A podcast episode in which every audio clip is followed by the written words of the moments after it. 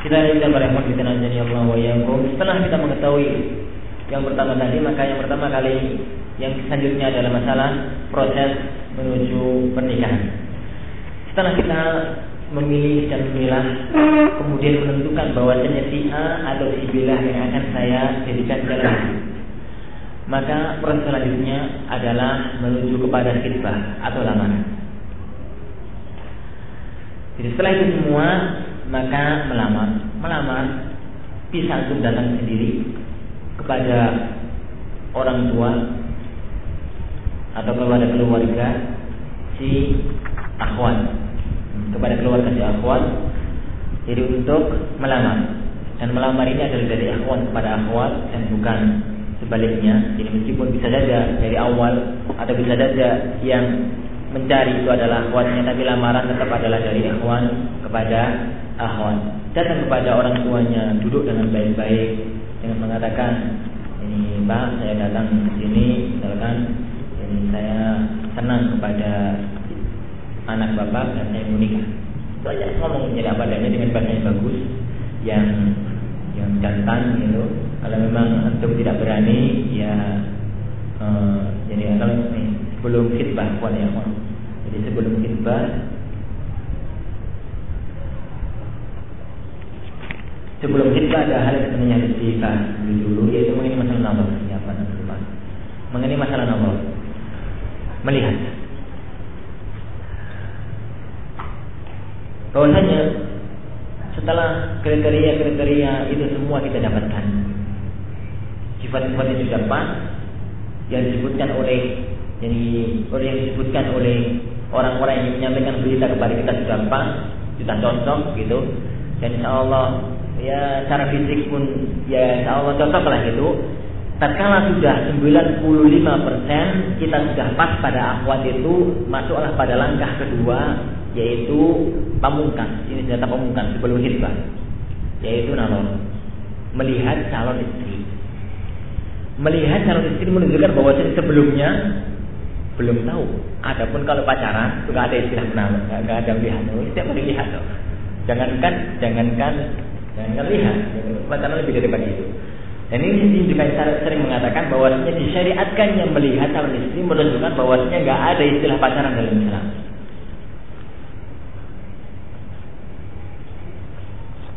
Proses melihat yang pertama dengan mencermati para akhwan melihat pada waktu nazar itu yang dibolehkan cuma melihat dan bukan yang lain. Dalam artian kholwat tetap tidak boleh. Yang dibolehkan itu cuma melihat. Adapun kholwat itu tetap tidak boleh. Berduaan ini mentang-mentang sedang nazar itu di ruangan berdua sini ikhwannya depan sini akhwatnya satu jam lagi atau dua jam itu apa yang omongan di dalam nggak tahu. Yang penting dengan hujah atau dengan alasan. Saya kan sedang nazar iya antum nazar tapi antum holwat juga. Karena itu nazar kalau memang harus dalam satu ruangan maka harus ada orang ketiga. Mahramnya bapaknya kakaknya atau yang lain. Yang insya Allah itu itu Kemudian setelah melihat, kalau memang harus ngobrol gitu untuk menyamakan visi dan visi misalkan gitu, ya nggak apa-apa lah. Tapi jangan, ini tapi kemudian jangan saling membuat fitnah. Itu yang pertama. Yang kedua, dibolehkan untuk mengulangi nalor kalau yang pertama masih malu. Biasanya ikhwan gitu. Ngomongnya jadi luar. Ini keluar-keluar pada waktu hadapan dengan akhwat gemeter hadapan dengan akhwat beneran cadaran misalkan dibuka cadarnya kemetok. Nggak berani nggak berani lihat tunduk aja. Setelah di luar satu menit dua menit selesai. Di luar bagaimana? Cocok nggak? Nggak tahu adanya itu. Enggak di masalah. Nggak tahu akhwatnya keterlaluan nunduk. Jadi kelihatan cuma kepalanya jilbabnya gitu. Bukan wajahnya. Jadi masalah. Kalau emang harus diulangi diulangi. Karena fungsi dari ini adalah melihat pas, jadi cocok dan tidaknya. Karena apa ya kawan? Karena apa? Harus disadari manusia itu tidak bisa menentang fitrahnya. Kalau memang dia jadi mempunyai standar istri saya harus wajahnya nilainya 50 minimal. Misalkan ternyata nilainya 10 jadi masalah. Nanti pada kehidupan rumah tangga, oleh karena itu disyariatkannya nazar, Rasulullah Shallallahu Alaihi Wasallam, tatkala ada seorang laki-laki mau menikah, Rasulullah mengatakan hal nazar sayilai, apakah engkau sudah melihatnya? Dia mengatakan ya Rasulullah belum, tawakal aja lah, yang penting solehah itu. Rasulullah mengatakan, yani umzur ilaiha fa innahu ahra an yu'dam bainakuma. Yani lihatlah dia karena itu akan lebih bisa dikekalkan pernikahan antara kalian berdua. Siapa orang yang lebih solihah daripada para sahabat? Dan siapa orang yang lebih tawakal daripada para sahabat? Tapi Rasulullah tetap memerintahkannya untuk nama, menunjukkan bahwasanya hal ini adalah hal yang sesuai dengan fitrah manusia. Yang selanjutnya bahwasanya nazar itu dibolehkan dan ini yang kalau bisa antum, antum kalau mau melihat lebih banyak lagi, lihatlah dia dari arah yang akhwat itu nggak tahu. Dia di rumahnya gitu, antum intip dari jauh dari mobil itu jalan-jalan pelan di depannya kira-kira akhwat pada waktu pagi jemur baju di depan di belakang rumah. Jemur baju kan nggak di di belakang rumah. Misalkan antum mobil pelan-pelan masih belum jemur balik lagi gitu pelan-pelan gitu. Yang penting nggak tahu bahwasanya antum melihat dia. Boleh. Jabir bin Abdullah radhiyallahu anha dia itu jadi naik pohon ngintip akhwat. Para salah seorang tabi'in ngomong, "Ya Jah, ya fulan, kamu itu sahabat Rasulullah kok berbuat begitu?" Iya, Rasulullah sudah membolehkan kan nggak apa-apa itu. Rasulullah sudah membolehkan kan nggak apa-apa. Karena apa memang? Ini hal itu diperintahkan karena hal itu adalah sesuai dengan fitrah manusia mengenai masalah nazar tersebut. Yang selanjutnya hal yang perlu cermati para ikhwan dan para akhwat sekalian bahwasanya nazar itu sekali lagi adalah sudah proses tamungkan. Antum jangan awal pertama kali proses nazar. Nanti jadinya pertama kali nazar. Pertama kali kepingin akhwat nazar dulu. Kemudian baru bisa baru cari-cari cari-cari nggak cocok, ganti lagi. Nazar lagi, ganti lagi antum antum nanti dilabeli tukang nazar kan itu. Aku nazar. Kang nazar. Nah seperti ini nggak cocok nazar sana nggak cocok satu sepuluh akhwat nggak cocok ujung-ujungnya lagi. Jadi balik yang pertama lagi. Itu jadi masalah. Saya katakan bahwa nazar itu proses terakhir. Ini sudah selesai semuanya dicari informasi, dicari keluarga, dicari pokoknya sudah cocok, tinggal lihat wajah. Tinggal lihat wajah. Ditanya sama adiknya misalkan, gimana sih kira-kira wajahnya kayak siapa? Kayak fulanah atau kayak fulanah itu. Ya pokoknya nilainya 60 lah kira-kira misalkan itu adiknya. Ya.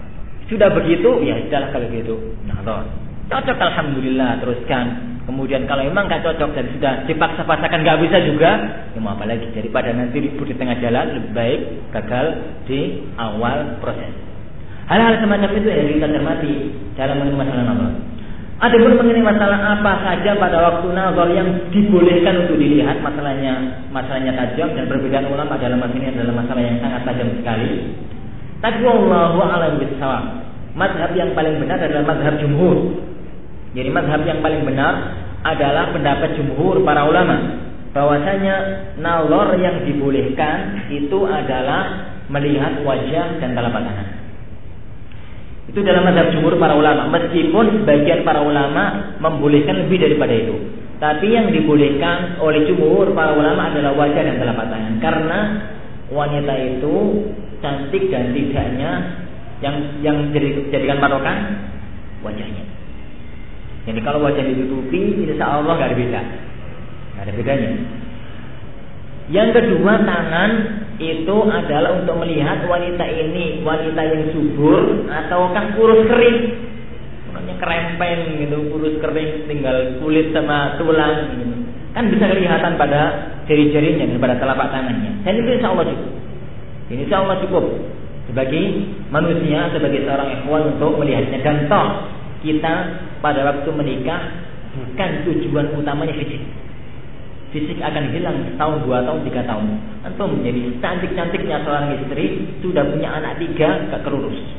Apalagi anaknya, ikhwan rata-rata anaknya umur dua tahun lahir adiknya kan itu. Anaknya umur satu tahun lahir ada itu tak kerurus.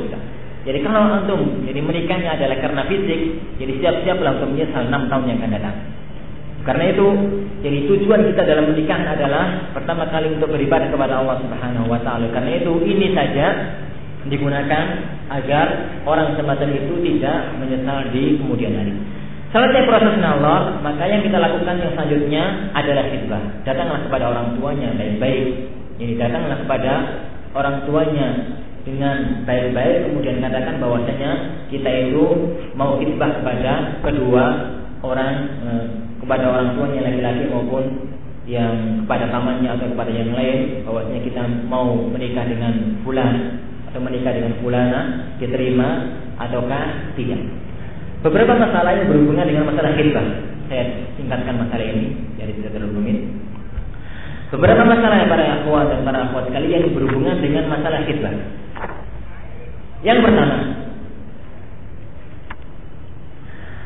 bahwasanya khidbah itu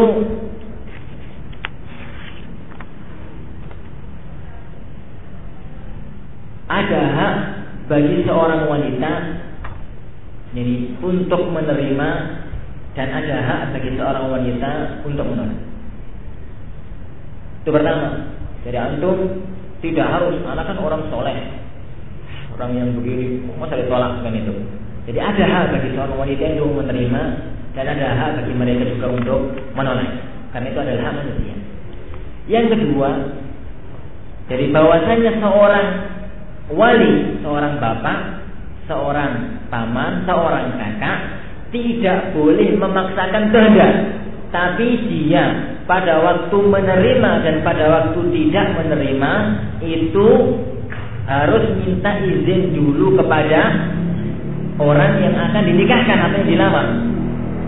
Orang yang akan dinikahkan atau dilamar. Kenapa? Para akhwat dan akhwat yang Allah Subhanahu wa taala karena karena Rasulullah Shallallahu Alaihi Wasallam bersabda al zikru ini tusta'zan watayyibu tusta'mar jadi seorang gadis itu dimintai izinnya. Apakah dia, jadi bapak itu ngomong wahai anakku atau wahai adikku, barusan tadi fulan bin fulan itu datang kepadaku, dia ingin nikah dengan kamu. Kamu senang apa tidak nikah dengan dia? Jadi diminta izin jika di situ. Begitu juga dengan seorang istri atau seorang calon istri yang sudah janda. Bagaimana kita mengetahui bahwasanya sang wanita itu setuju atau tidak? Kata Rasulullah, wa iznuha sumatuha. Yang gadis kalau diam itu cukuplah sebagai izinnya. Karena fitrah seorang gadis. Tapi diamnya harus harap dilihat sebagai seorang kakak kalau diamnya, diamnya banting piring, itu berarti nggak seneng gitu. Pinyum gitu, tapi ngambek dalam kamar, nggak jawab jawab, ngambek dalam kamar atau gebrak kamar atau malah nangis terus terusan. Jangan itu mengatakan diam setuju. Jangan ya diam dia nggak setuju. Kalau diam senyum gitu, atau yang biasanya nggak suka, nggak apa biasanya mandinya sehari sekali, sekarang tiga kali, atau jadi suka dandan. Atau yang biasa nggak rajin jadi rajin misalkan. Diem tapi ya setuju berarti juga nggak ngomong. Karena fitrahnya seorang wanita jadi fitrah seorang wanita yang masih gadis itu memalu. Ada pun seorang wanita cari sendiri itu jadi kadang-kadang bermasalah. Adapun bagi seorang janda yang dilamar janda kemudian dilamar maka tidak cukup dia harus ngomong iya atau tidak Rasulullah tustamar dimintai pendapatnya langsung iya atau tidak. Karena apa? Seorang yang sudah kenal dengan seorang suami itu sudah tidak mempunyai rasa malu sebagaimana seorang gadis yang itu.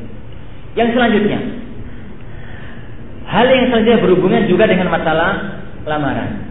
Tidak boleh seorang laki-laki melamar akhwat yang sudah dilamar. Tapi ini perlu diperinci. Rasulullah Shallallahu Alaihi Wasallam pernah bersabda, nahan nabiyyu yani al wala nahan nabiyyu an yabi'a ba'dukum ala bai'i ba'din wala yakhtibu ar-rajulu ala khidbati akhi hatta yatruka al-khatib qablahu aw ya'dana lahu al-khatib. Rasulullah melarang seorang itu menjual di atas jualan orang lain. Cuma saat jual beli kita tinggalkan dan Rasulullah melarang seorang itu melamar di atas lamaran orang lain. Orang melamar A melamar si Fatimah. Ada akun yang namanya Fatimah? Afwan kalau ada. Tapi si A melamar Fatimah. Kemudian berarti sekarang Fatimah dalam lamaran orang lain. Kalau si Fatimah sekarang dalam lamaran orang lain, apakah si B boleh melamar juga? Tergantung. Ada tiga kemungkinan. Yang pertama, si A atau si Fatimah ini sudah jelas-jelas nolak. Si A melamar. Kemudian orang tuanya si A, Afwan, jadi anak saya nggak mau misalkan gitu atau nggak cocok yang penting nolak tidak mau menerima lamaran si A kemudian datang si B jelas ini boleh. Karena apa? Berarti lamaran pertama sudah putus. Lamaran yang pertama itu sudah putus. Yang kedua sudah benar-benar setuju. Jadi A ngelamar si Fatimah. Fatimah ngomong sama bapaknya, apa itu? Ngomong sama ngelamar sama si bapaknya Fatimah. Bapaknya ngomong sama si Fatimah, sudah setuju, sudah dimomong sama si A bahwasanya sudah setuju lamaran, insya Allah dinikahkan satu atau dua bulan lagi. Dan kalau memang semacam ini, maka tidak dibolehkan bagi siapa pun juga untuk melamar kepada si Fatimah karena si Fatimah sekarang ini sudah dalam lamaran si A kecuali minta izin si B mau sebenarnya dia itu mau nikah juga sama si Fatimah. Pada waktu mau ngelamar si ada teman bilang kamu mau ngelamar siapa? Fatimah anaknya si anaknya si Fulan. Lu jangan dia itu sudah dilamar sudah itu sudah. Tapi saya mau nikah sama dia. Nggak salah. Kalau kamu mau nikah silahkan izin sama si A. Kalau mau, kalau mau itu silahkan. Boleh sama si AA. Fan ya. Anak itu sudah tidak lama mau nikah sama si Fatimah. Tapi kok kedua sama antum, anak minta izin sama antum untuk melamar dia. Boleh. Kalau si A jangan, ya, jangan. Dia sudah setuju dengan anak kok. Gitu. Nah, sudah duluan, jangan, ya jangan, ya jangan. Tapi kalau si A ngomong, Allah silahkan. Nanti kita ingat belakang. Gitu. Kalau memang begitu ya Allah datang kepada si pada si Fatimah Pak saya tahu sebenarnya bahwasanya anak bapak itu dilamar sama si A tapi saya juga kepingin nikah sama anak bapak. Tadi saya cuma sudah izin sama si A. Boleh. Anak melamar juga. Maka dalam keadaan semacam itu boleh. Dan pada dalam keadaan semacam itu maka orang tuanya si Fatimah boleh memilih. Kalau mau meneruskan dengan si A ya Allah kalau membatalkan si A kemudian meneruskan dengan si B ya tak Kata Rasulullah, "Au khatib" atau yang sudah melamar itu mengizinkan. Itu kemungkinan kedua. Kemungkinan ketiga, si Fatimah itu sudah dilamar tapi belum jelas, belum nolak, belum nerima. Itu mungkin ya, kawan, mungkin. Si A ngomong sama orang tuanya si Fatimah, "Pak, saya mau melamar anak Bapak." Si Fatimah atau si orang tuanya ngomong, "Tunggu." satu minggu lagi antum datang ke sini hari ini Allah anak jawab dalam seminggu ini kan berarti belum nerima belum nolak. Si B datang apakah boleh? Boleh. Tanpa izin si A kenapa? Karena keluarga Fatimah belum menerima belum menolak. Apa dalilnya? Dalilnya hadis yang saya sebutkan di awal. Bahwasanya Fatimah binti Qais datang kepada Rasulullah Sallallahu Alaihi Wasallam. Kemudian beliau mengatakan, Ya Rasulullah, saya dilamar oleh dua orang. Yang pertama Abu Jaham, yang kedua Muawiyah. Yang mana yang saya pilih? Rasulullah mengatakan, Amma Abu Jaham. Yang Abu Jaham itu orangnya galak. Kamu itu nggak tahan nikah dengan dia. Jangan. Yang Muawiyah, dia itu orangnya miskin. Jangan. Kamu orang kaya, kamu nggak tahan juga nikah sama dia. Nikah dengan usaha. Apa yang kita ambil dalil dari sini menunjukkan bahwasanya saat itu Fatimah dilamar dua orang langsung. Menunjukkan bahwasanya dua orang lamar langsung boleh asalkan belum disetujui oleh salah satunya. Jadi saat itu, jadi kalau mau melamar, jadi kalau si Fatimah keluarga Fatimah itu belum menolak dan belum menerima, maka orang-orang lain pun boleh langsung melamar kepada si Fatimah tersebut meskipun tidak minta izin kepada si itu adalah proses dalam pernikahan.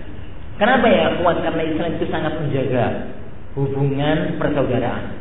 Jadi kalau si A itu orangnya biasa-biasa saja, sudah diterima oleh si Fatimah. Ada si B orangnya lebih lebih jadi daripada si A otomatis.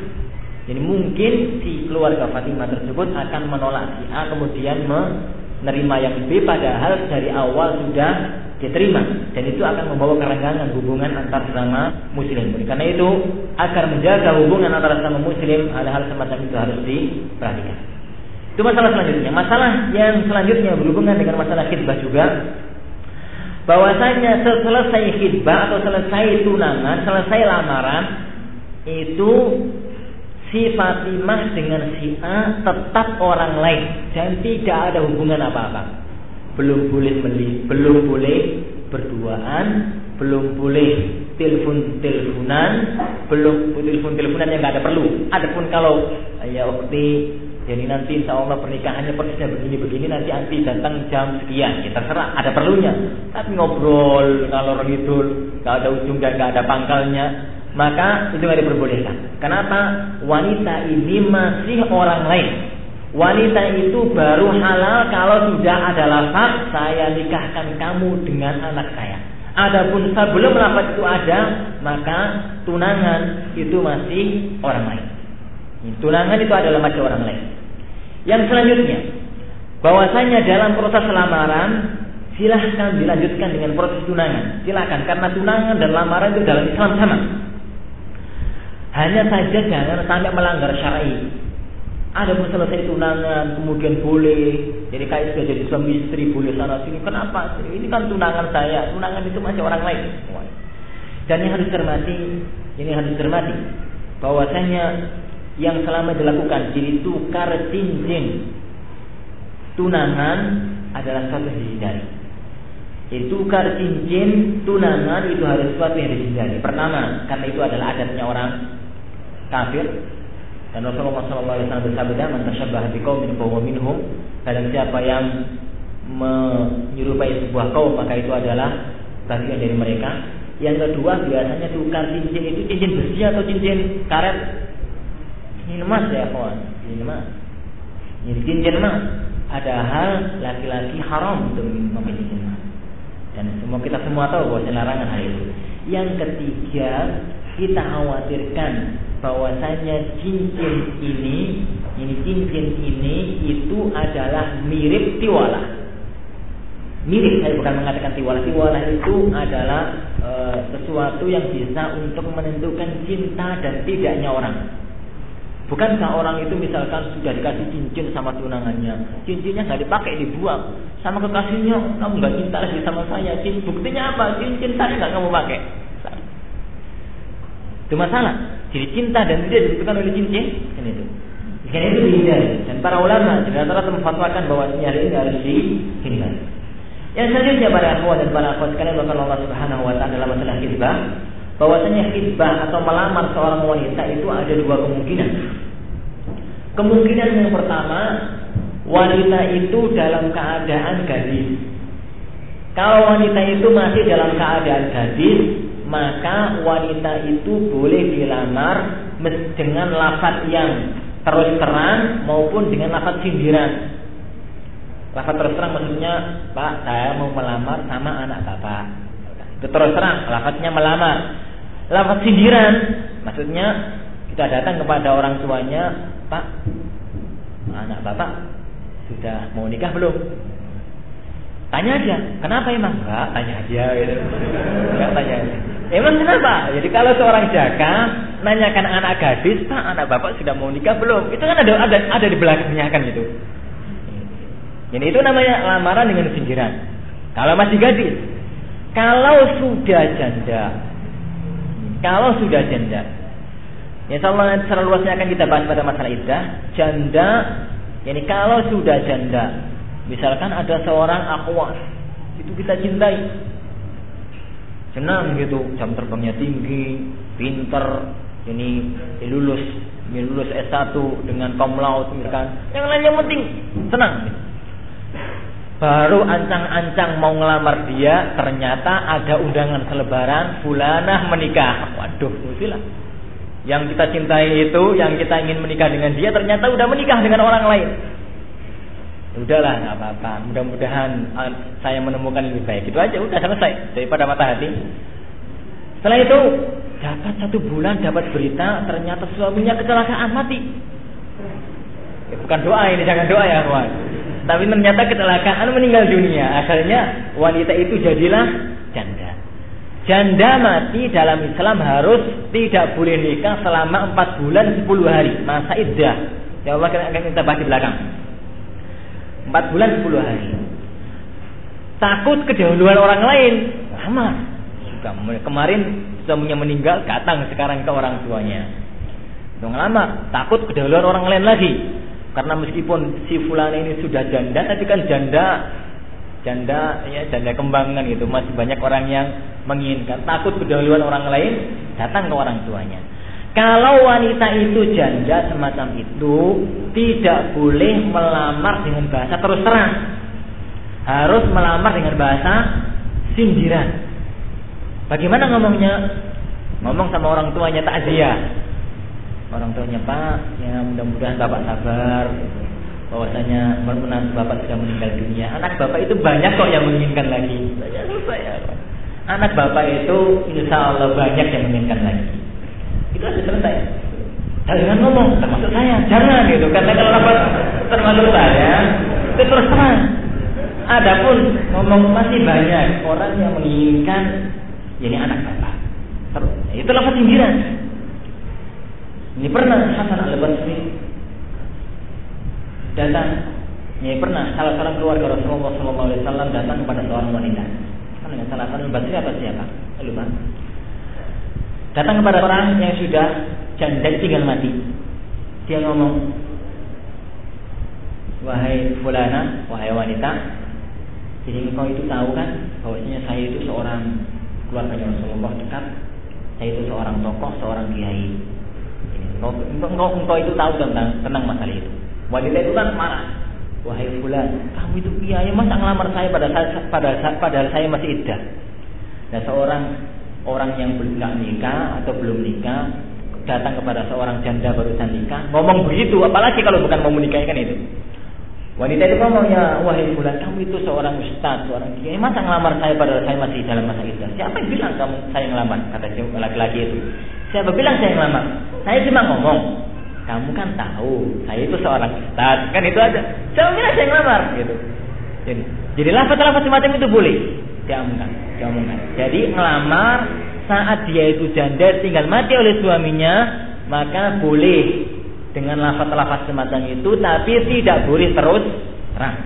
Allah Subhanahu wa taala firman dalam surat Al-Baqarah ayat nomor 235 wala junaha alaikum fima arradtum bihi min khidbatin nisa aknantum fi anfusikum. Tidak mengapa kalau kalian itu ngelamar tapi bahasanya bahasa sindiran. Atau sembunyikan dulu nanti aja kalau sudah selesai masa iddah. Begitu juga dengan seorang istri yang sudah diceraikan oleh suaminya tiga kali. Maka itu pun boleh langsung dilamar dengan cara sindiran. Tapi kalau seorang istri masih diceraikan oleh istrinya satu atau dua kali maka itu tidak boleh untuk dilamar. Kenapa? Karena seorang istri yang masih diceraikan suaminya satu atau dua kali itu masih istri dan masih belum orang lain. Itu insya Allah akan kita bahas pada masalah kita. Selesailah masalah proses, jadi selesailah masalah proses khidbah dan selesai sampai di situ. Dan saya wasiatkan pada kawan sekalian bahwasanya selesai khidbah jangan lama-lama. Adapun tunangan atau khidbah sekarang, kapan nikah? Nanti selesai lulus kuliah. Kapan? Dua tahun lagi. Bermasalah. Saya katakan bermasalah. Anggaplah antum tidak pernah lihat dia. Insya Allah yang akhwatnya juga bagus. Tidak pernah begitu. Tidak pernah yang lain. Paling tidak bayangan. Karena sudah pernah nazar oh calon istri saya begitu cantiknya itu pada waktu jadi pada waktu yang lain-lain dan itu kita khawatirkan bahwasanya setan itu para akhwat kalian atau para ikhwan dan akhwat kalian jiri alal insan majrad dam. Setan itu pintar. Ini setan itu sangat pintar sekali. Dia itu masuk kepada orang tanpa terasa. Jadi semakin lama maka akan semakin tidak beres. Oleh karena itu usahakan secepatnya. Satu bulan, dua bulan, tiga bulan wajar. Tapi sampai dua tahun Tiga tahun anak khawatir masuk dalam pacaran. Pertama kali masih nulis SMS misalkan sekedar SMS tanya. Ini tanyanya masih tanya bahasa-bahasanya kasar gitu. Akhwatnya juga kalau ngomongnya masih ngomong-ngomong yang judes gitu kan. Kalau akhwat dengan ikhwan kalau ngomong kan nggak boleh bahasanya bahasa dilembutkan. Lama-lama lama-lama lama-lama volumenya berkurang dikit, berkurang dikit, berkurang dikit. Siapa yang siapa yang akan mengetahui? Siapa yang akan mengetahui Al-Imam Ibnu Jauzi rahimahullah taala dalam Talbis Iblis menceritakan sebuah pengalaman yang sangat pahit. Ada seorang kiai. Kalau baca kita, kalau zaman dulu seorang tokoh agama Yahudi. Seorang kiai. Dia itu kerjanya ibadah terus. Pada suatu ketika ada seorang empat bersaudara yang tiga laki-laki yang satu perempuan. Yang tiga laki-laki mau safar bertahun-tahun. Ketiganya itu berpikir kita titipkan pada siapa adik kita. Karena kalau dititipkan pada orang lain, ya, orang lain kalau dititipkan adiknya cantik gitu, mengkhawatirkan bertahun-tahun. Dia berpikir, oh titipkan saja pada sang rahib, pada sang kiai, insya Allah selamat, insya Allah aman. Datang pada sang kiai, Pak, tolong adik saya dititipkan atau ditaruh di rumah bapak ya taruh di pojok rumah yang belakang. Nanti insya Allah setahun atau tujuh tahun saya mau pergi. Kami mau pergi semua. Jangan. Jangan. Gini gini gini gini. Nanti jadi fitnah. Ternyata diterima. Setelah diterima. Apa yang dilakukan? Pertama kali yang dilakukan ini Pak eh, Pak Kiai itu kalau mau ngasih makanan panganan itu ini, ini rumah beliau ini kamarnya yang perempuan itu taruh di tengah-tengah. Teriak Wahai fulana, nama makanan sudah di sini, ambil. Dia pergi. Bisa bertahan berapa bulan? Akhirnya capek, nonton terus gitu. Dekat semakin dekat ditaruh di depan pintu. Taruh depan pintu terus-terusan. Jadi akhirnya dikasihkan langsung. Lama begitu akhirnya bisa ngobrol meskipun di balik hijab. Lama di balik hijab, akhirnya hijabnya turun dikit gitu. Lama sampai terjadi pada berzina. Sampai terjadi pada berzina, berzina. Selesai berzina, hamil. Setelah hamil, Kiai itu berpikir, hamil, gak punya suami, saya di sini, saya akan diturunkan jadi jabatan kiai, muskilah, ini masalah. Hanya dibunuh. Dan selanjutnya, Waliyadzubillah. Itu adalah jadi tipu daya setan yang sangat jauh. Karena itu kita khawatirkan. Ini kita khawatirkan. Ya akhwan, jangan antum mengatakan saya kan santri pakai kopiah putih ngaji tiap hari. Tunangan saya kan cadaran gitu loh. Akhwan, jangan ya akhwan. Siapa di antara antum yang lebih jago daripada para sahabat? Siapa di antara kita yang lebih bersih daripada para sahabat Nabi Sallallahu Alaihi Wasallam? Apakah di zaman para sahabat semuanya orang bersih? Para sahabat Nabi Shallallahu Alaihi Wasallam. Jadi di zaman para sahabat pernah ada perzinaan. Bukankah ada perzinaan? Berapa kasus di zaman Rasulullah ada perzinaan? Tiga, tiga kasus. Itu di zaman Rasulullah. Di zaman Rasulullah pernah ada orang mencuri, padahal mereka adalah khairun nasi korni.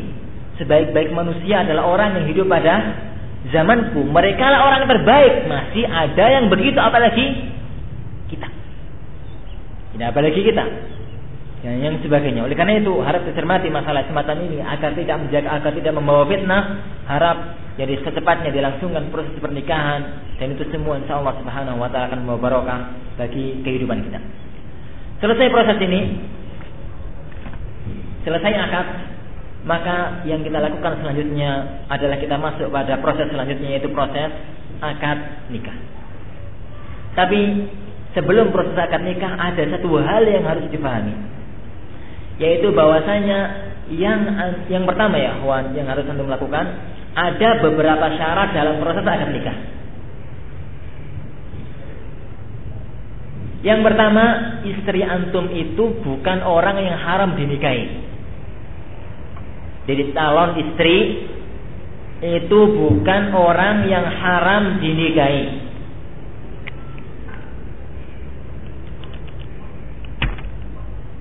Siapa orang yang haram dinikahi? orang yang haram dinikahi itu kita sebut mahram dan bukan muhrim. Muhrim itu bahasa bahasa Indonesianya dari ahrama yuhrimu ihraman muhrimun. Muhrimun itu orang yang sedang ihram haji atau umroh. Itu muhrim.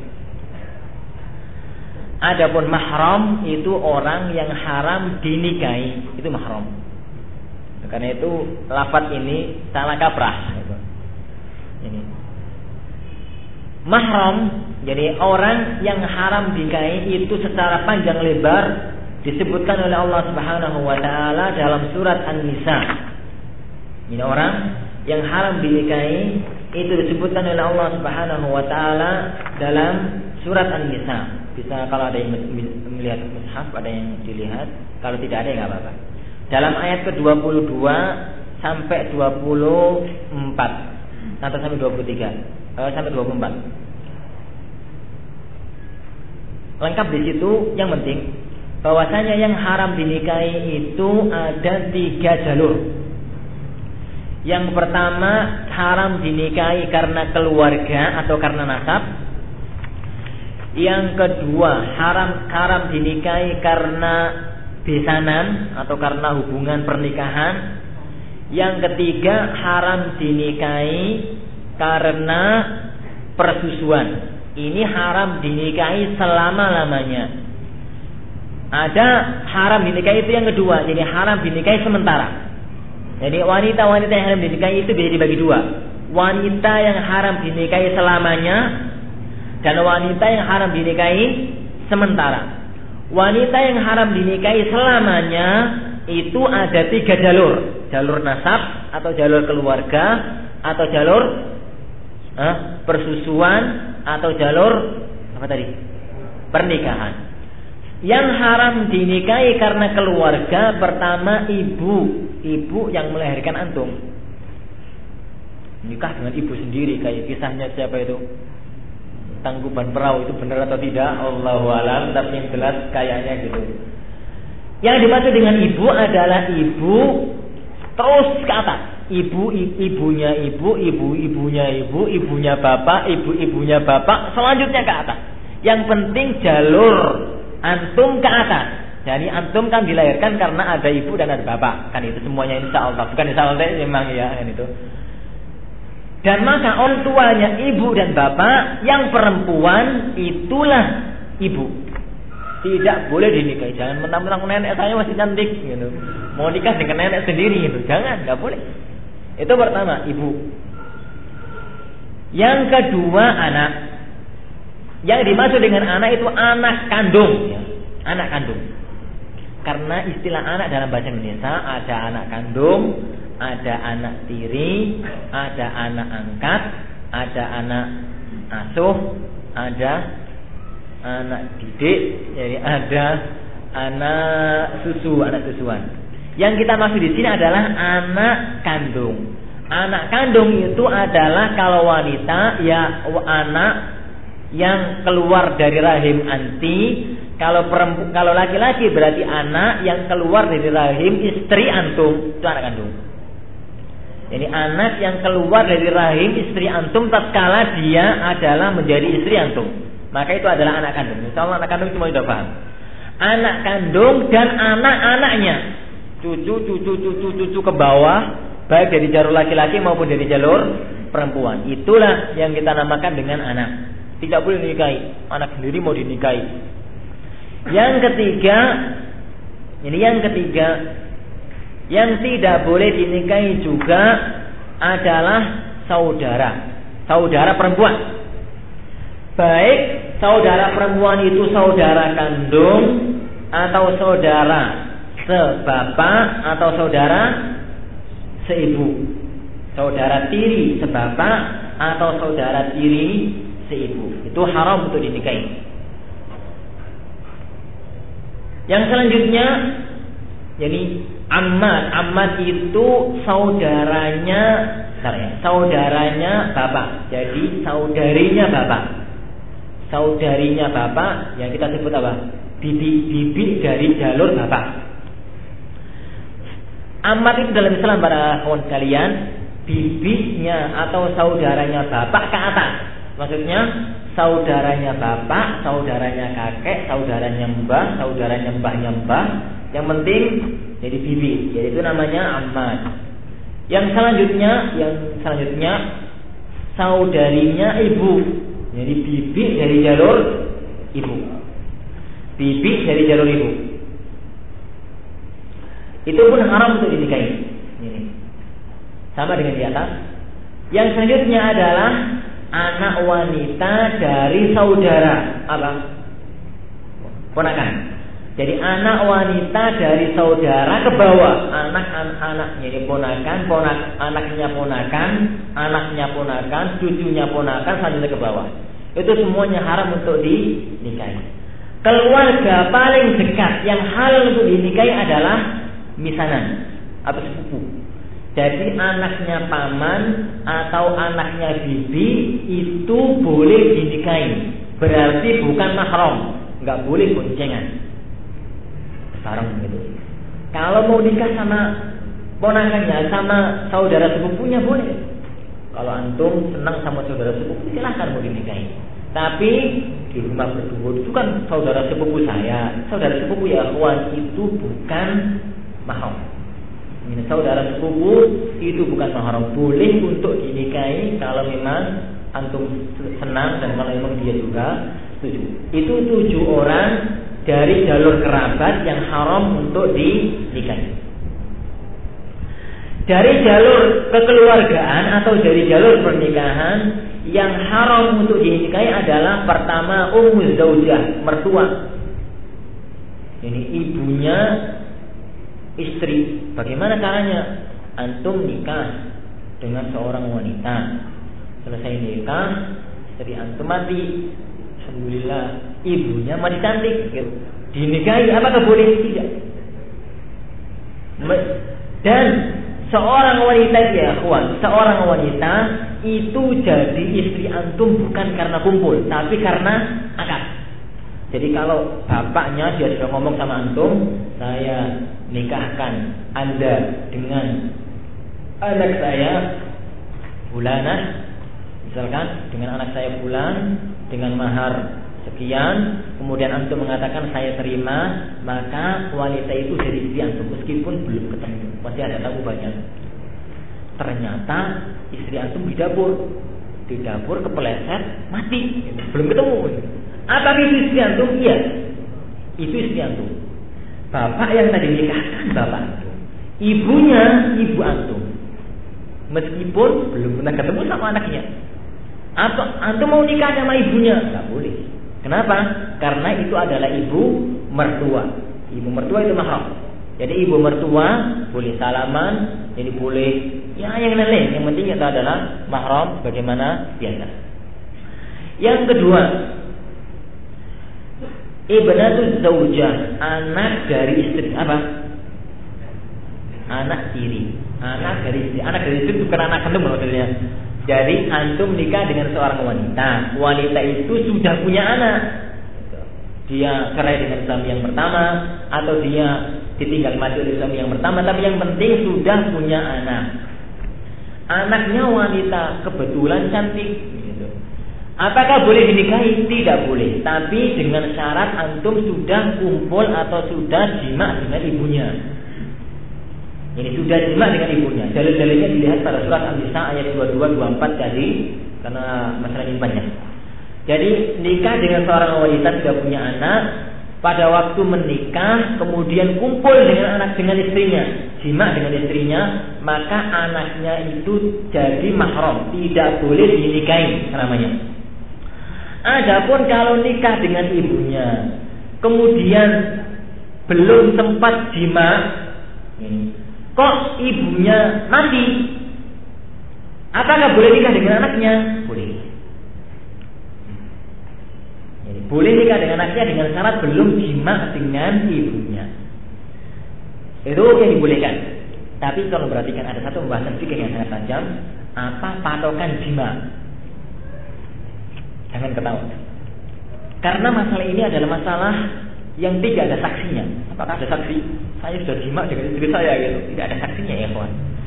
Padokan patokan suami istri itu sudah dianggap jima. Jadi suami dan istri itu sudah dianggap jima adalah huh, adalah sebagaimana patokannya. Ada perkataan Umar bin Khattab, "Idza arkhat sitr wa atfa an-nur faqad wajib." Jadi kalau seorang suami sudah ketemu dengan istrinya di dalam kamar, pintunya ditutup, jendelanya ditutup, lampunya dimatikan, maka itulah zina. Di dalamnya anak gak jima, cuma tidur gitu, nggak peduli. Karena kita nggak tahu siapa jadi saksi, kita jadi saksi. Mau cetak, mau mau siapa itu nyamuk jadi saksi. Mas ini tidak ada saksi. Yang penting itu istri kamu. Kamu dalam kamar berdua, lampu kamu matikan atau redup gitu. Kemudian lampu pintunya ditutup, jendelanya ditutup, kemudian gordennya ditutup, ya udah apa lagi di dalam? Laki-laki sama istri, sama istrinya. Jangan alasan, enggak, saya enggak, saya enggak jimat dengan istri saya kan saya menikahnya itu malam, besoknya ujian, saya belajar dengan istri gitu. Ya, mustahil ya kawan, mustahil. Yang penting, yang yang penting itu. Jadi karena masalah ini masalah yang tidak mungkin bisa dilakukan, jadi tidak ada saksinya. Kemudian ternyata besoknya istri antum meninggal. Kemudian anaknya mau dikasihkan dengan anaknya nggak boleh. Karena apa? Sudah jima. Ngotot berapa apa pun, saya belum jima. Gitu. Apa pun yang anda katakan tidak bisa. Karena parokan itu yang dikatakan lagi. Yang ketiga, yang tidak boleh juga dinikahi adalah atau yang mahram juga adalah zaujatul ibn mer, e, menantuan istri dari anak. Dan ini cukup sebagai tidak boleh kita nikahi kalau anak anak antum atau anak kita itu sudah akad. Antum sudah ngomong. Jadi saya jadi anak antum sudah menerima akad pernikahan orang lain, maka istri antum atau istri dari anak antum atau menantu itu tidak boleh juga untuk dinikahi. Yang selanjutnya zaujatul ab ibu tiri ibu tiri itu pun tidak boleh untuk dinikahi. Ini empat orang dari calon keluarga yang tidak boleh untuk dinikahi. Yang selanjutnya, ini yang selanjutnya adalah uh, apa tadi? Wanita-wanita yang haram dinikahi karena jalur susuan. Nah, ini harus perhatikan para ikhwan karena masalah ini masalah yang uh, serius dan jarang orang memperhatikan air susu itu tidak buat tidak bisa dibuat remeh. Jadi ada orang-orang tertentu yang dia itu tidak boleh kita nikahi gara-gara air susu padahal dia itu orang lain. Jadi ibu antum, antum sekarang ya kita sudah umur 25. Alhamdulillah ibunya masih hamil. Alhamdulillah. Misalkan adiknya lahir, Adiknya lahir menyusui. Kemudian ada anak tetangga. Tetangganya itu kebetulan petani. Pada saat melahirkan juga anak kecil, perempuan. E, pada saat itu e, dia itu pergi ke sawah, dititip pada ibu antum, nangis. Karena nangis, disusui. Disusui sekali, dua kali, tiga kali, selanjutnya maka nanti anak tetangga itu jadi saudara. Jadi saudara susu, jadi saudari susu. Antum nanti jadi 20 tahun lagi kalau kepingin nikah dengan dia nggak boleh. Kenapa? Karena jadi saudara susu. Ini terawanya. Anak antum mau nikah dengan dia yang disusukan ibu antum kan juga boleh. Kenapa? Jadinya apa hubungannya? Hah? Jadinya bibi susu. Kan itu. Jadi antum sama dia kan saudara. Anak antum sama dia bibi. Bibi sesuatu. Dan ini harus dihormati karena masalah ini adalah masalah yang rumit. Orang-orang yang tidak boleh dinikahi karena bersusuan pun tujuh sama dengan nasab. Rasulullah SAW bersabda, ya harum minar rala ma yahrum minan nasab. Jadi persusuan itu bisa membuat haram sebagaimana huh, sebagaimana nasab. Kalau begitu, ibu susu antum, kalau antum laki-laki loh ini, kalau antum laki-laki, ibu susu antum, ibu yang menyusui antum itu tidak boleh dinikahi. Yang pertama. Yang kedua, Ibu berarti ibunya ibu, ibunya ah, bapak susu. Siapa bapak susu? Suami dari ibu susu. Jadi suami dari ibu susu itu namanya bapak susu. Dalam artian, jadi kalau yang disusukan itu adalah perempuan, maka dia tidak boleh menikah dengan suami dari ibunya. Selanjutnya ke atas, sebagaimana tadi. Yang kedua, saudari susu. Ini saudari susu. Yang kita masuk dengan saudari susu, ini adalah mungkin anak dari ibu susu atau mungkin orang lain juga yang disusukan oleh ibu yang sama. Yang ketiga, ah, saudari atau bibi, jadi saudari dari bapak susu, maksudnya bibi susu bibi susu. Saudari dari bapak susu. Yang keempat, saudari dari ibu susu. Jadi bibi, bibi susu maksudnya. Yang kelima, jadi anak, sudah anak tadi? Belum. Anak susu. Jadi anak antum, jadi anak yang disusukan. Yang keenam, siapa yang belum? Hewan belum. Anak dari saudara susu. Ya, kena benar. Jadi ibu susu, anak susu, saudari susu, saudari bapak susu, bibi susu, saudari ibu susu, bibi susu juga. Kemudian, ah, kemudian eh, anak saudara. Jadi anak saudara susu, anak saudara susu dan anak saudari susu. Jadi tujuh. Sama dengan yang ada pada masalah nasab tadi. Ini masalah susu sama persis dengan apa yang ada pada masalah nasab. Persusuan ini harus cermati bahwasanya persusuan yang bisa untuk jadi persusuan para akhwat sekalian yang bisa untuk menjadikan wanita itu haram dinikahi adalah kalau disusukan sebanyak lima kali. Lima kali susuan. Aisyah radhiyallahu anha mengatakan bahwasanya ini kana mimma unzila minal Qur'an asyru radha'atin ma'lumat thumma nusikhna bi khamsi radha'atin ma'lumat. Bahwasanya dulu yang bisa membuat mahram itu adalah 10 kali susuan. Namun kemudian hukum ini dihapus menjadi satu kali ini menjadi satu kali menjadi lima kali susuan. Melihat pendapat yang sahih, lima kali susuan itu bisa mengharamkan. Oleh karena itu hati-hati. Kalau punya istri, punya bibi, ini punya uh, punya ibu, punya saudari. Kalau dia dititipi anak tetangga, kemudian nangis, kemudian disusui suruh ngitung. Satu. Besok lagi, titip lagi. Dua. Besok lagi titip lagi tiga, empat, lima. Kalau sudah lima, antum katakan tulis Fulan bin Fulan saudara saya sejak tanggal ini karena disusui oleh ibu saya lima hari lima kali selesai. Karena itu saudara. Rentetannya ya, wah nanti panjang. Ah, antum mau nikah dengan dia, gak boleh. Jadinya paman, jadinya bibi. Kemudian lain lain, jadi urusannya nanti panjang, rentetannya panjang. Jadi tidak sembarangan masalah susu menyusui. Jadi masalah semacam ini. Kemudian selanjutnya apa patokan lafaz satu kali susuan?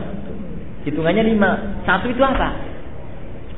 Yang dimaksud dengan satu kali susuan adalah kalau bayi itu netek, ini menyusui, kemudian dia menyusui sampai puas, sampai dilepas sendiri. Itu satu kali susuan. Maksudnya mungkin sampai tertidur, kalau sudah tidur kan dilepas mungkin sampai kenyang dilepas sendiri maka itu hitungannya satu. Adapun kalau jadi satu kali susu menyusui, kemudian ibunya kebelet pipis misalkan dilepas, anaknya tetap nangis itu nggak dihitung satu. Yang dihitung satu adalah satu kali menyusui sampai puas, mungkin sampai tertidur atau mungkin sampai tidak menyusui lagi. Maka itu dihitung sebagai satu kali susuan. Itu dihitung lima, satu, dua, tiga kali empat, lima, maka jadilah anak itu saudara kita. Atau kalau istri kita yang menyusui maka jadilah anak itu adalah istri daripada kita. Oleh karena itu harap hati-hati. Jadi hati-hati pesan kepada keluarga, pesan kepada saudara, pesan kepada yang lainnya bahwasanya itu adalah bisa menjadi saudara. Kemudian pada akhwat kalian yang bisa dijadikan saudara susu itu adalah pada saat bayi itu masih nyusu, yaitu umur 0 sampai 2 tahun. Nah, jadi umur 0 sampai 2 tahun. Itu saja yang bisa menjadikan anak itu kalau disusui oleh ibu kita menjadi saudara. Ataupun kalau sudah besar maka ya insya Allah yang sudah besar juga nggak akan menyusui. Maka itu mendapat jumhur tidak bisa menjadikan mahram yang selanjutnya bahwasanya yang menjadikan saudara itu adalah susu manusia dan bukan susu binatang. Itu Allah jelas itu dalam artian kalau antum mempunyai sapi perah Tahu nggak sapi perah? Sapi perah. Diambil susunya, antum minum. Ada seorang ini akhwat gitu. minum susu juga, apakah jadi saudara? Bukan gitu. Bukan saudara sapi gitu. Bukan saudara susu karena sapi. Yang jadi saudara susu adalah kalau dia itu seorang manusia biasa. Jadi ini yang kita maksud jadi syarat yang pertama jadi syarat yang pertama, laki-laki atau wanita itu adalah bukan wanita yang haram dinikahi. Bagaimana dengan akhwat? Dibalik aja. Jadi dibalik aja. Kalau tadi yang saya terangkan adalah jadi wanita yang haram dinikahi, bagaimana syarat yang pertama bagi akhwat? Laki-laki yang haram dinikahi tinggal dibalik. Jadi kalau dia sebagai seorang laki-laki berarti sebagai seorang wanita berarti bapak, saudara, paman, saudara bapak, saudara saudara ibu, Kemudian apa tadi? Anak laki-laki atau ponakan, ini ponakan dan nenek tinggal dibalik, jangan nggak masalah. Adapun jadi laki atau wanita yang haram dinikahi sementara, ini wanita yang haram dinikahi sementara, yang pertama para akhwat kalian secara ringkas saya sebutkan, menikahi dua saudara sekaligus, poligami saudara ini saudara kandung atau saudara sebapak, saudara si ibu, dinikahi bareng, nggak boleh. Tapi kalau dinikahi gantian, boleh. Maksudnya gantian gimana? Istrinya yang pertama wafat, kemudian nikah sama adiknya, itu boleh. Tapi kalau nikahnya bareng, maka itu diharamkan karena Allah Subhanahu wa taala berfirman, "Wa antajma'u bainal ukhtain." Jadi, kamu tidak boleh untuk menikah poligami dengan dua saudara. Yang kedua, tidak boleh juga poligami ini tidak boleh juga untuk poligami dengan wanita sama bibinya. Jadi nikah dengan seorang wanita sekaligus nikah dengan bibinya. Maka itu tidak boleh kan? Atau dalam kaidah para ulama, kalau mau nikah itu lihat. Kalau mau nikah dengan dua orang, jadi kalau anggaplah jadi istri antum dua, Anggaplah yang salah satu laki-laki terus kok haram untuk menikah, maka itu berarti nggak boleh untuk dipoligami. Adapun kalau tidak haram untuk menikah, maka berarti boleh untuk dipoligami. Yang selanjutnya istri orang lain, apa jelas? Istri orang lain nggak boleh dinikahi. Dan harus cermati bahwasanya seorang wanita itu tetap menjadi istri orang lain selagi belum dipisahkan. Dan insya Allah lengkapnya akan kita bahas pada masalah hukum talak dan cerai. Karena apa? Sekarang banyak kasus nikah padahal dia masih istri. Jadi seorang wanita di sini punya istri suami. Kemudian dia kerja ke Malaysia. Kerja di Malaysia, pisah di Malaysia, yang suami pulang, yang istri masih di sana. Bertahun-tahun tidak nikahi, nggak ketahuan kabarnya. Ah daripada saya tidak bersuami nikah lagi, padahal dengan suami yang pertama masih belum cerai. Maka itu masih istri. Apa pun kenyataannya.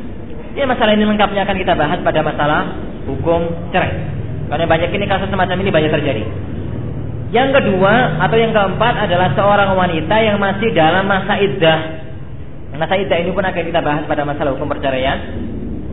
Yang kelima adalah wanita yang sudah pernah dicerai tiga kali. Insya Allah akan kita bahas juga dalam masalah perceraian. Yang keenam wanita pezina tidak boleh dinikahi sampai dia bertaubat. Allah Subhanahu wa taala firman dalam surat An-Nur ayat nomor 3, "Az-zani la yankihu illa zaniyatan." Bahwasanya seorang pezina itu tidak boleh nikah kecuali dengan seorang pezina juga. Wanita baik-baik atau orang baik-baik tidak boleh menikah dengan orang tukang zina. Yang keempat, jadi yang ketujuh, jadi wanita kafir tidak boleh untuk dinikahi. Jadi wanita yang kafir tidak boleh untuk dinikahi. Tapi wanita kafir itu ada dua. Kafirnya ahlul kitab yaitu Yahudi dan Nasrani dan kafirnya selain ahlul kitab. Jadi kafirnya selain ahlul kitab itu tidak boleh dinikahi mutlak. Tidak boleh nikah dengan mereka mutlak secara umum. Adapun kafirnya ahlul kitab atau kafirnya orang Yahudi dan kafirnya orang Nasrani itu boleh untuk dinikahi kalau yang perempuan itulah yang kafir, yang laki-laki muslim, yang perempuan kafir. Adapun kalau dibalik, yang laki-laki yang laki-laki kafir, yang perempuan muslim maka itu tidak diperbolehkan. Karena Allah Subhanahu wa taala berfirman, "Wala tankihul musyrikati hatta yu'min."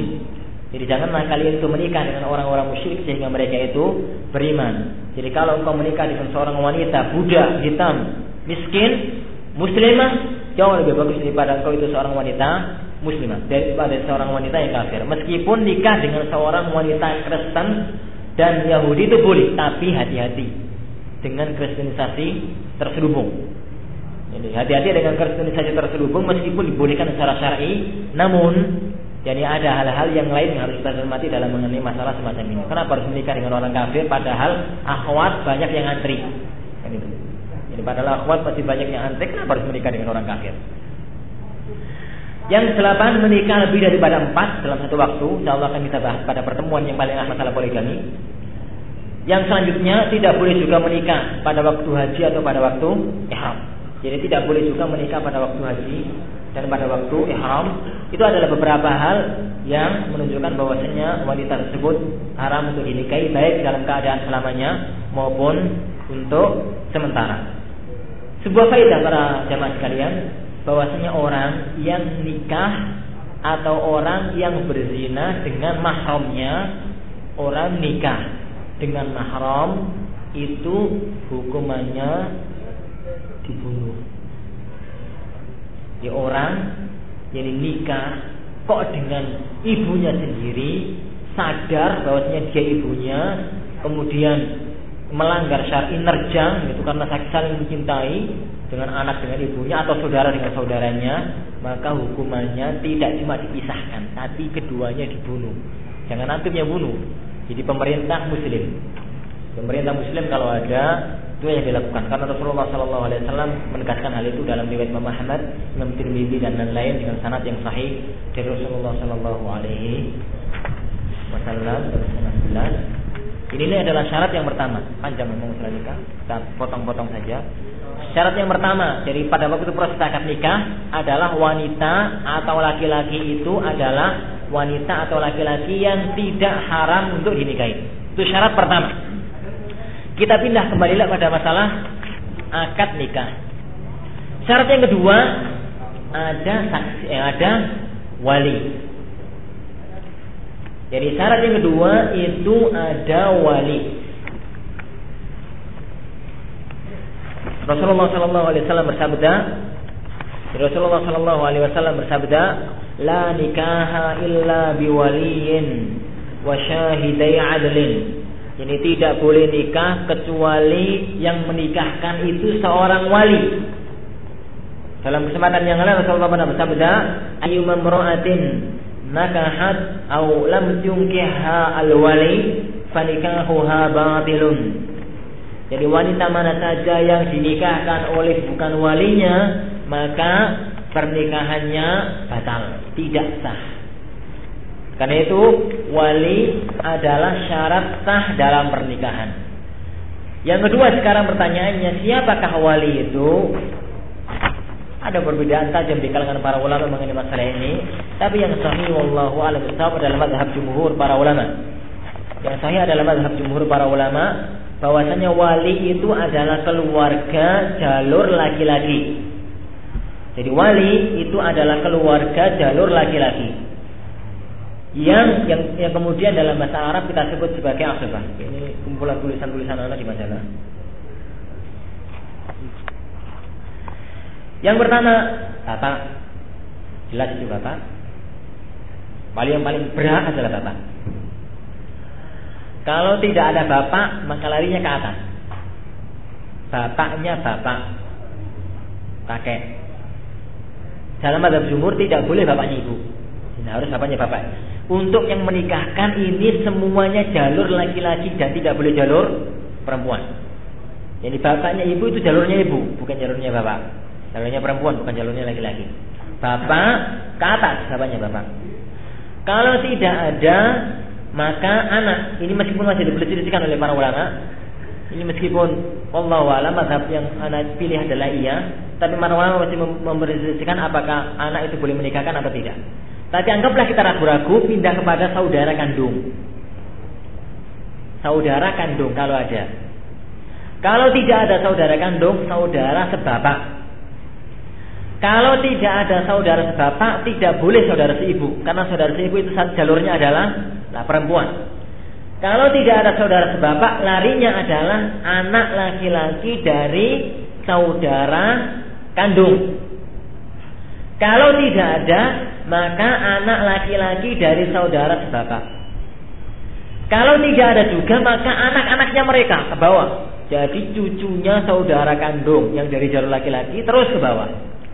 Kalau ponakan nggak ada, larinya kepada paman. Perhatikan, paman itu saudaranya bapak dan bukan saudaranya ibu. Kalau paman tidak ada, maka anaknya paman. Laki-laki, anak laki-laki dari paman. Kalau anaknya paman tidak ada, maka cucunya paman. Kalau cucunya paman tidak ada, berarti orang ini tidak punya keluarga, kan itu. Jadi sudah jauh sekali kok tidak temukan berarti tidak punya keluarga. Kalau tidak punya keluarga, barulah wali itu lari ke sultan, ke hakim. Rasulullah bersabda, jadi as-sultanu waliyu man la waliyalahu bahwasanya sultan itu adalah wali orang yang tidak punya wali. Siapakah wali? Siapakah sultan itu? Di negeri kita sultan itu adalah naib, Pak KUA atau pengadilan agama. Atau orang-orang yang diberi wewenang oleh mereka. Siapa? Orang-orang yang diberi wewenang oleh mereka? Pak Mudin. Pak Mudin. Oh, dia itu diberi wewenang menikahkan nggak sama sama KUA? Kalau Pak Mudin itu diberi wewenang untuk menikahkan berarti memang dia berhak untuk menikahkan. Yang selanjutnya wali itu para jamaah sekalian boleh untuk diwakilkan. Bapaknya ada tapi sudah tua, maunya anaknya nikah dengan bahasa Arab. Ternyata orang tuanya ngapalkan bahasa Arabnya nggak 20 kali nggak nggak nggak apal-apal gitu. Daripada nanti pernikahannya kacau, diwakilkan sama tokoh masyarakat atau sama kiainya. Pak Kiai tolong anak saya nikahkan sebagai wakil daripada saya maka itu dibolehkan. Ini mewakilkan pernikahan. Ini mewakilkan pernikahan. Sebagaimana jadi nanti insya Allah kita bahas menerima pernikahan itu pun boleh untuk diwakilkan. Itu jadi wakil. Itu masalah wali. Yang selanjutnya saksi. Jadi saksi pernikahan itu pun syarat Pernikahan adalah ada saksi dua, dua orang saksi minimalnya. Mereka adalah sebagai saksi dari pernikahan kita tersebut. Yang yang selanjutnya syarat dari pernikahan itu apa tadi? Ada wanita itu tidak haram dinikahi, ada wali, ada saksi, kemudian ada suami. Kan nggak ada suaminya kan masalah kalau nggak ada suaminya. Ada suami atau ada wakil suami. Jadi suaminya di Malaysia, suaminya sedang di Malaysia misalkan dia mau nikah, belum bisa pulang karena sama pesawatnya jadi ditunda perjalanan. Padahal di rumah sudah walimah, sudah rami. Bagaimana ini? Maka si suami, calon suami boleh untuk mewakilkan kepada adiknya. Dik tolong pernikahan saya diwakilkan gitu, diwakili. Boleh. Tapi nanti lafadznya beda. Jadi nanti lafadznya beda. Insya akan kita bahas. Jadi kalau lafadznya uh, jadi boleh untuk diwakilkan. Jadi wakil dari seorang calon suami, dek tolong nanti pernikahan saya diwakili. Nikahan saya diwakili. Bagaimana lafadznya? Insya Allah bisa kita bahas secara sempurna. Tapi sekarang kita bahas bahwasanya kalau jadi pernikahan langsung itu seorang bapak kan, bapak wali itu mengatakan saya namanya yang mau dinikahkan itu Fatimah. Yang laki-laki namanya Ahmad. Wahai Ahmad, kamu saya nikahkan dengan dengan anak saya Fatimah dengan mahar sekian. Maka si Ahmad mengatakan, ya saya terima atau bahasa Arabnya kobil tu. Ya saya terima. Itu kalau menerima sendiri. Tapi kalau si Ahmadnya nggak ada diwakilkan sama adiknya si Ibrahim misalkan, maka bagaimana lafadznya? Lafadznya mengatakan si bapak dengan mengatakan saya nikahkan anak saya Fatimah dengan si Ahmad dengan mahar sekian. Bagaimana Ibrahim jawabnya? Ibrahim mengatakan, iya, saya terima sebagai wakil dari Ahmad. Itu lafadznya. Adapun iya saya terima masalah. Jadinya Ibrahim yang nikah kan gitu. Iya saya terima sebagai wakil dari Ahmad kakak saya. Itu bahasa Arabnya kobil tu an nikaha an Ahmad. Ya, wakilan Ahmad. Jadi itu mengenai masalah calon suami. Insya Allah masih tersisa dua dalam masalah proses pernikahan yaitu masalah akad dan masalah mahar. Kemudian insya Allah kita teruskan pada masalah walimah. Materi kita hari ini sampai bapak-bapak.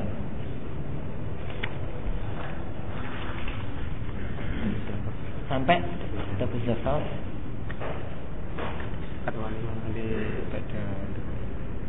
Masalah suami istri besok. Besok. Besok. Ya, Nanti akad dan walimah kemudian ada Baik, selesai insya Allah subhanahu wa ta'ala materi kita hari ini. Kita istirahat sebentar. Kemudian dari materi yang disampaikan Ustaz Ahmad Salim Maka sementara istirahat